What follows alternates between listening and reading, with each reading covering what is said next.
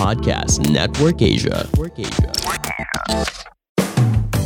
Magandang buhay mga momshies! I'm Jolina. Ako si Melay. Ako naman si Regine. And welcome to Magandang Buhay, the podcast! Dito, pag-uusapan natin ang iba't ibang journey.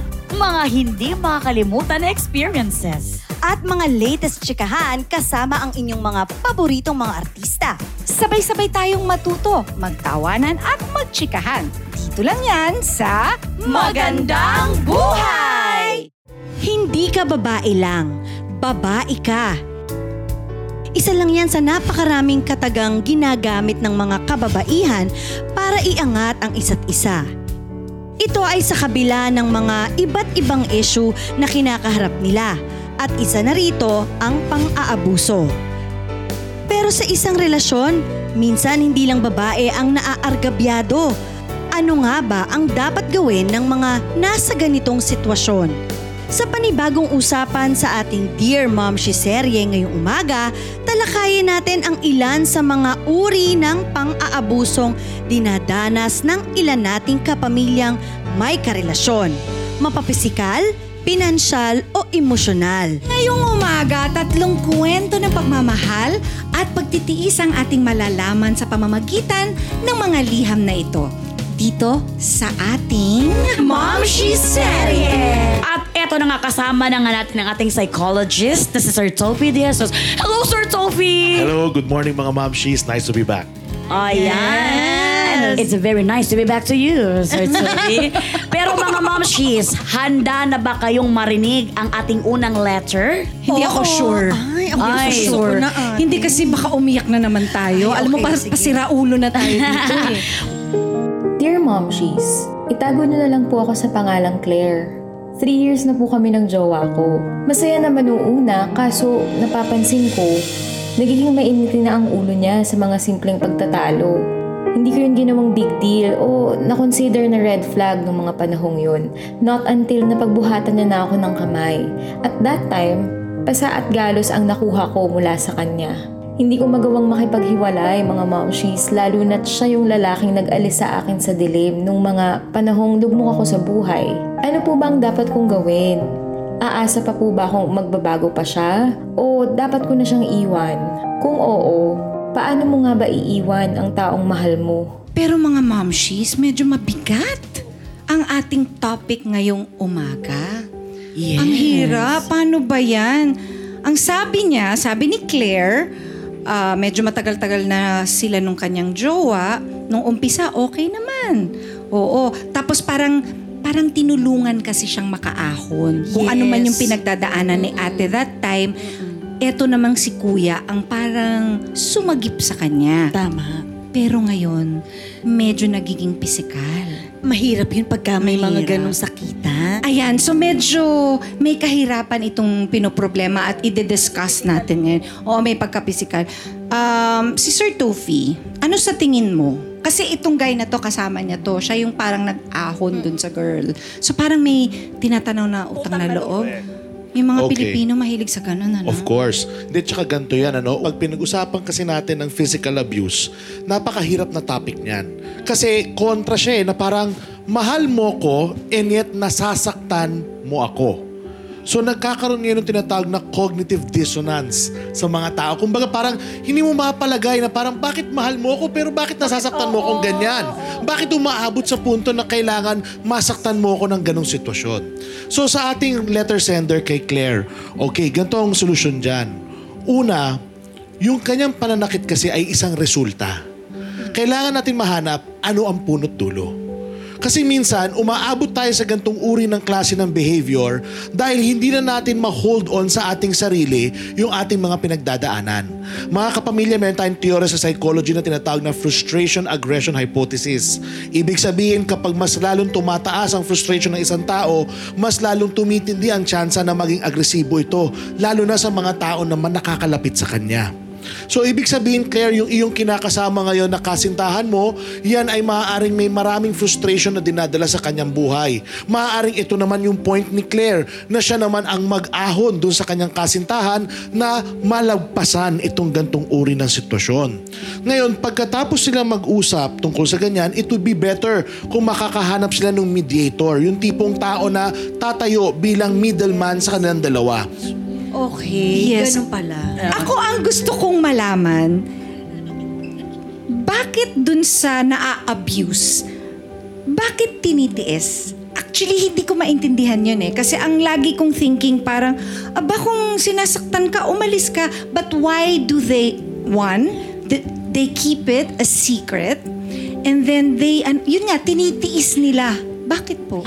Okay, sa ganyang bagay may mga factors tayo kailangan consider. The first one is the personality ng taong sinasaktan.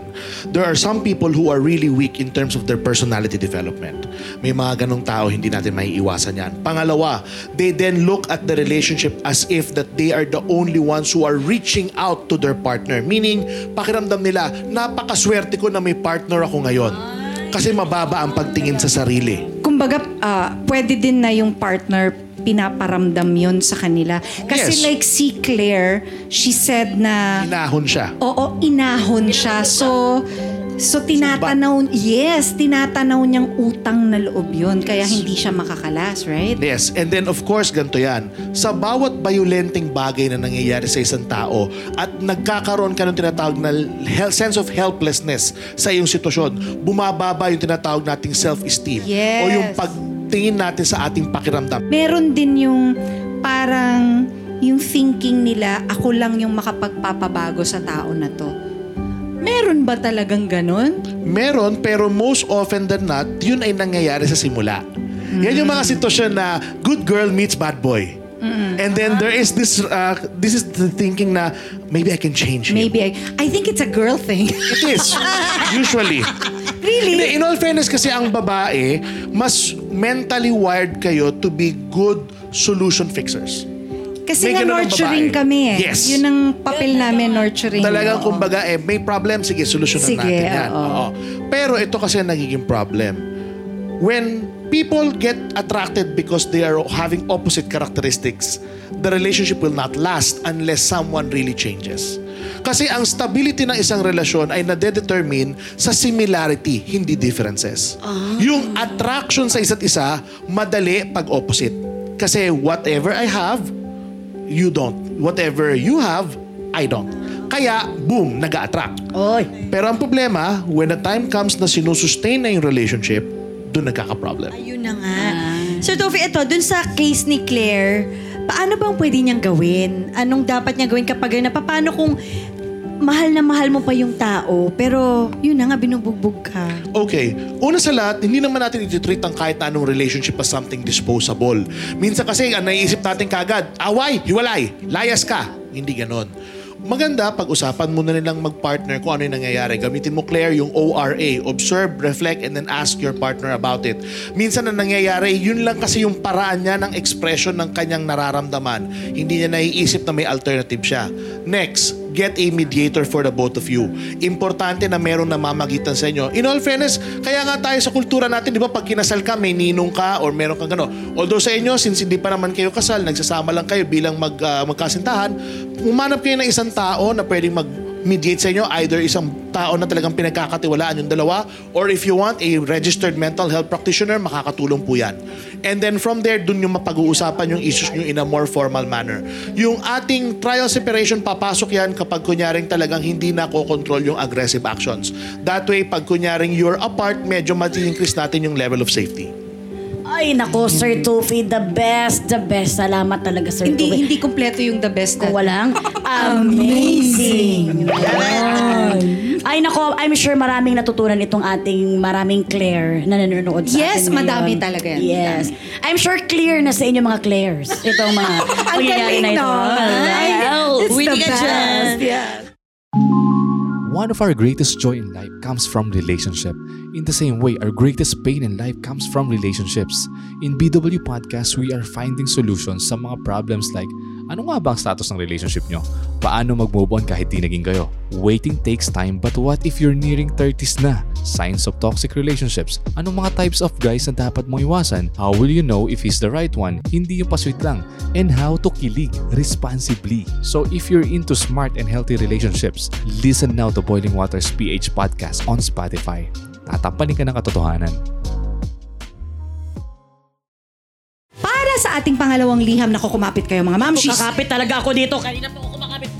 Ito, ibang mukha naman ng pang-aabuso ang ating mapapakinggan. Dear Momshies, ako si Maya. Hindi ko po tunay na pangalan. Isa akong asawa at mamshi sa dalawa naming anak. Ako po ang main provider sa pamilya dahil si Mister nakakapagtrabaho lang kapag may alok na racket sa paggawa ng promo videos online. Wala naman kaming problemang pinansyal until nalulong siya sa sugal. Umabot sa puntong bigla na lang siyang kumukuha ng pera sa wallet ko nang walang paalam. Magagalit din po siya kung hindi ko siya bibigyan. Hindi ko masita dahil natatakot po ako na baka iwan niya kami. Ayoko din po kasing lumaki ang mga anak ko nang walang ama. Ano po kaya ang may papayo niyo, Momshies? From Maya. Dito naman tayo sa financial na talagang pinagdadaanan din ng marami at hindi lang ito basta sa relasyon ng dalawang tao dahil ayun na nga mag-asawa may involved na bata. Ito ang tanong ko kay Sir Tofi, ang financial abuse ba ay matatawag na abuse kung meron ng mga sugal na kaakibat ba nito? Yeah. Or or kung walang sugal na kaakibat, Kuwari nagsha-shopping. responsibility lang. Oo. Yung ganun lang talaga. Hindi, yung, ma- yung, yung shopping. shopping, lang o shopping, ganun. oo, yung- yung mga kailangan lang niya, abuse ba ang tawag doon? Okay, actually, abuse siyang may tuturing kung kunyaring may nadedehado because of what's happening. Ah, oo. Kaya siya naging abuse. Kasi pag sinabi financial abuse, iniipit mo ang isang tao sa pangangailangan niyang pananalapi dahil gusto mong i-invoke yung power mo doon sa taong yon. Kumbaga parang hawak kita ngayon dahil sa pera. Ngayon, doon sa, sa ano natin kay Maya, ang nangyayari doon is that yung asawa niya, maaring nanliliit sa tingin sa kanyang sarili na dahil, dahil si Maya ang kumakayod, nagkakaroon ngayon ng tendency nung tinatawag na quick rich schemes. Gusto niya kagad makaisip, paano ako makababawi? Paano ako makakatalon dun sa ganong sitwasyon? Paano ako mapa, paano ko ngayon maire-reclaim yung pagkalalaki ko na ako dapat ang nagsusupply sa aking pamilya? Eh ano nga ba ang pinakamadaling paraan para yumaman? Sugal. Kasi chance eh. Ah, kaya pala Nandun lang yun. Ngayon, ang problem dyan is that kapag nasimulan natin ang pag-uugali natin sa pagsusugal, meron tayong parte ng ating utak okay, na natitrigger at yun ngayon na nagbibigay ng reinforcing effect. Kaya yung ating excitement seeking lumalakas. Ngayon, katulad nun, ang mas gugustuhin kong kausapin yung, ala- yung lalaki, yung asawa ni Maya rather than si Maya. Bakit? Kasi siya muna yung kailangan magkaroon ng healing eh. Kasi ganito yan, kung kunyari kayo yung mga lalaki na nasa posisyon ngayon ng asawa ni Maya, ang una po ninyong isipin sa sarili nyo is this. Naiintindihan namin, hindi madali na maging maliit ang tingin nyo sa inyong sarili dahil yung asawa nyo ang bumubuhay sa inyo. Pero balikan muna natin, ano ba yung necessity na pinupunuan nila para sa inyong pamilya? At hindi ka ba parte ng pamilyang yon? Pwede mong tanungin sa sarili mo bago ka mag-engage sa mga ganyang bagay. Ito ba ay talagang tutulong or magbibigay pa ng karagdagang problema sa aming pamilya? Remember, ang nangyayari sa isa ay apektad, nakakaapekto sa buong pamilya. Sabi nga ng mga Pilipino, ang sakit ng kalingkingan ay ramdam sa buong katawan.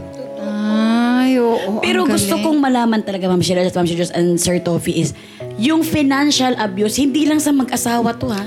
yeah. Pwede rin ba ito sa mag sa mag, mag- sa mga may Magulang. magulang, sa magkapatid, or sa isang barkadahan? Pwede ba yan? Yeah, actually when it comes to gambling disorders, kadalasan dyan nagkakaroon ng financial abuse kasi yung taong may sakit, lagi niyang dinadama yung mga tao sa paligid niya na Ay, sumalo ah. para sa kanya.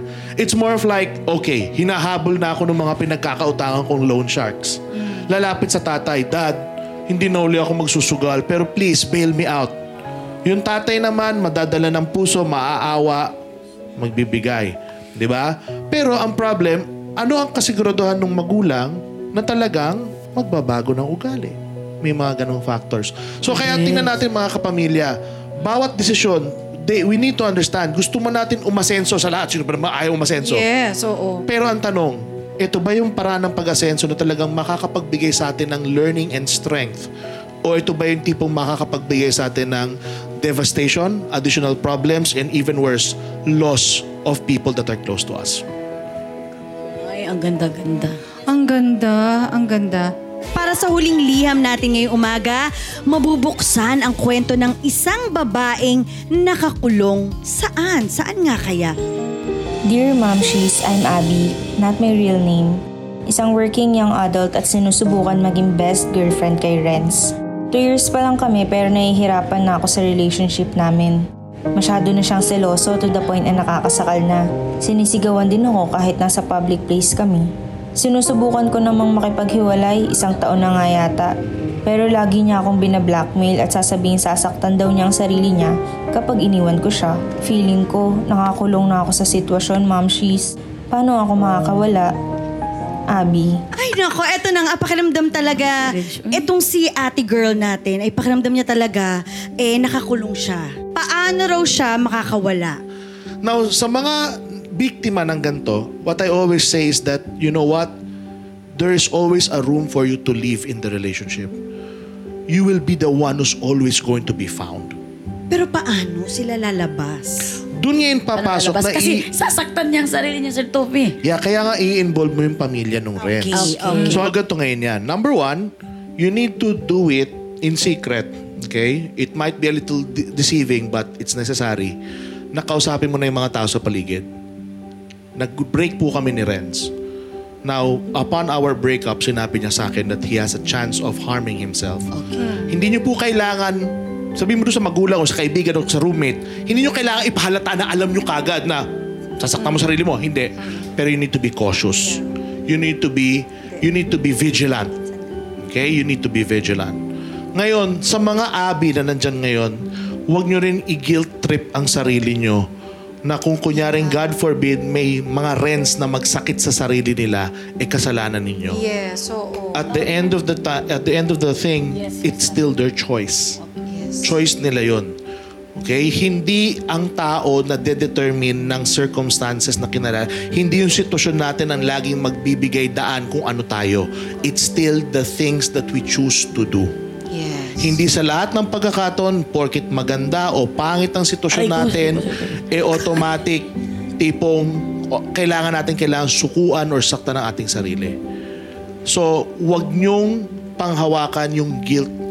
Kasi ang punto dito, kayo rin ang mapapahamak in the long run. Hindi nyo Basta, gugustuhin ang ganong kailangan, Sir Toby, relationship. sabihin sa paligid, sabihin Exactly. sa family. Kasi Oo. pwede kang magkaroon ng guilt, Abby, kung hindi mo nasabi. Exactly. Kailangan sabihin mo talaga sa family. Dapat may alam. At, Yeah. at, at ito maganda tong advice na to para dun sa mga, kasi meron talaga mga matitiisin.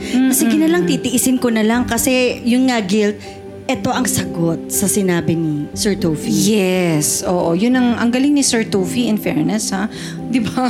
Oo. Maraming salamat, Sir Tofi. Always a pleasure. De Jesus, thank you so much for being with us at maraming maraming salamat sa mga kalinawan na ah, ibinigay mo sa ating mga letter senders at sa ating mga kapamilya at para na rin sa amin. Thank you very much.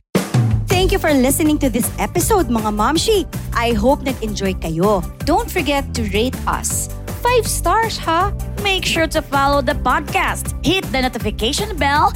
Catch our weekly chikahan on Spotify, Apple Podcasts, or other podcast streaming platforms. Dito lang sa Magandang Buhay, the podcast. This is made possible by ABS-CBN Entertainment, co-produced by Podcast Network Asia, powered by Pod Machine. See you ulit, Momshies! The views and opinions expressed by the podcast creators, hosts, and guests do not necessarily reflect the official policy and position of Podcast Network Asia, the hosts of the program, or other programs of the network. Any content provided by the people on the podcast are of their own opinion and are not intended to malign any religion, ethnic group, club, organization, company, individual, or anyone or anything.